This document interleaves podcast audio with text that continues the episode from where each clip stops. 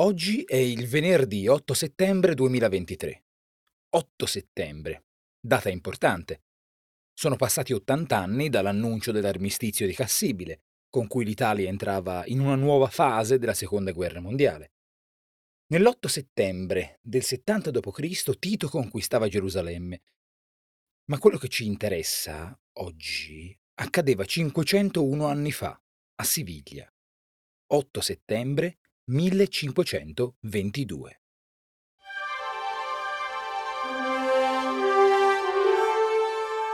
Il vicentino Antonio Pigafetta sbarcava finalmente. Il giorno dopo sarebbe andato con una torcia votiva in mano a ringraziare la Vergine ed essere riuscito a tornare in Spagna e subito sarebbe partito per un nuovo viaggio, ma stavolta breve e via terra. Da Siviglia si sarebbe diretto a nord, a Valladolid, per incontrare l'imperatore Carlo V. Aveva con sé un dono per lui, non estimabilissimi preziosi, ma un quaderno, un diario, come non erano mai stati scritti. Era un diario redatto in un frizzante italiano colorito di Veneto, un diario della prima circumnavigazione del globo terrestre, che aveva iniziato tre anni prima sotto il comando di Fernão Magalhães, meglio noto come Ferdinando Magellano. Un viaggio a dir poco pericoloso, partirono 237 uomini su 5 caracche, il meglio delle navi usate al tempo, ma di questi uomini ne tornarono in tutto 18 e una sola nave per quanto carica di spezie malesi. Lo stesso Magellano era stato ucciso nelle Filippine.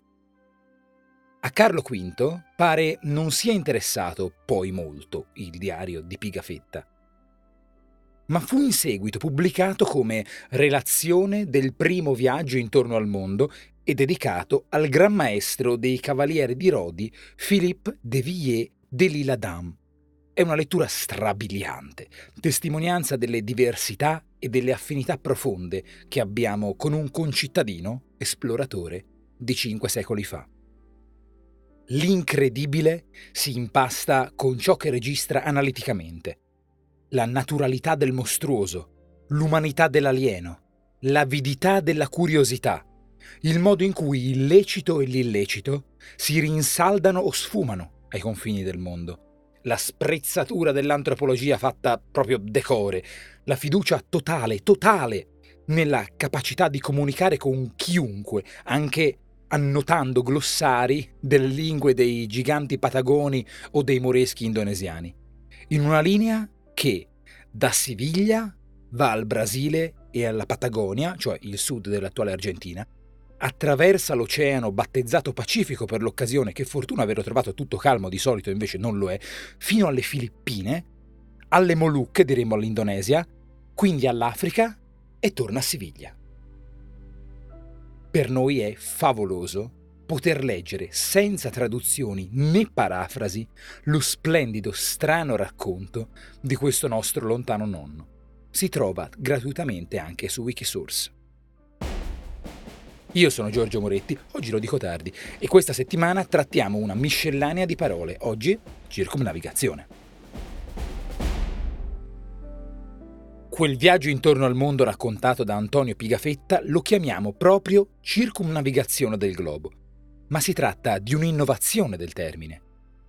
Già in latino circumnavigare, composto da circum intorno e navigare, significava costeggiare, navigare rasente costa, facendo il periplo di una terra, isola o continente che sia, cosa che Magellano e Pigafetta non fecero di certo.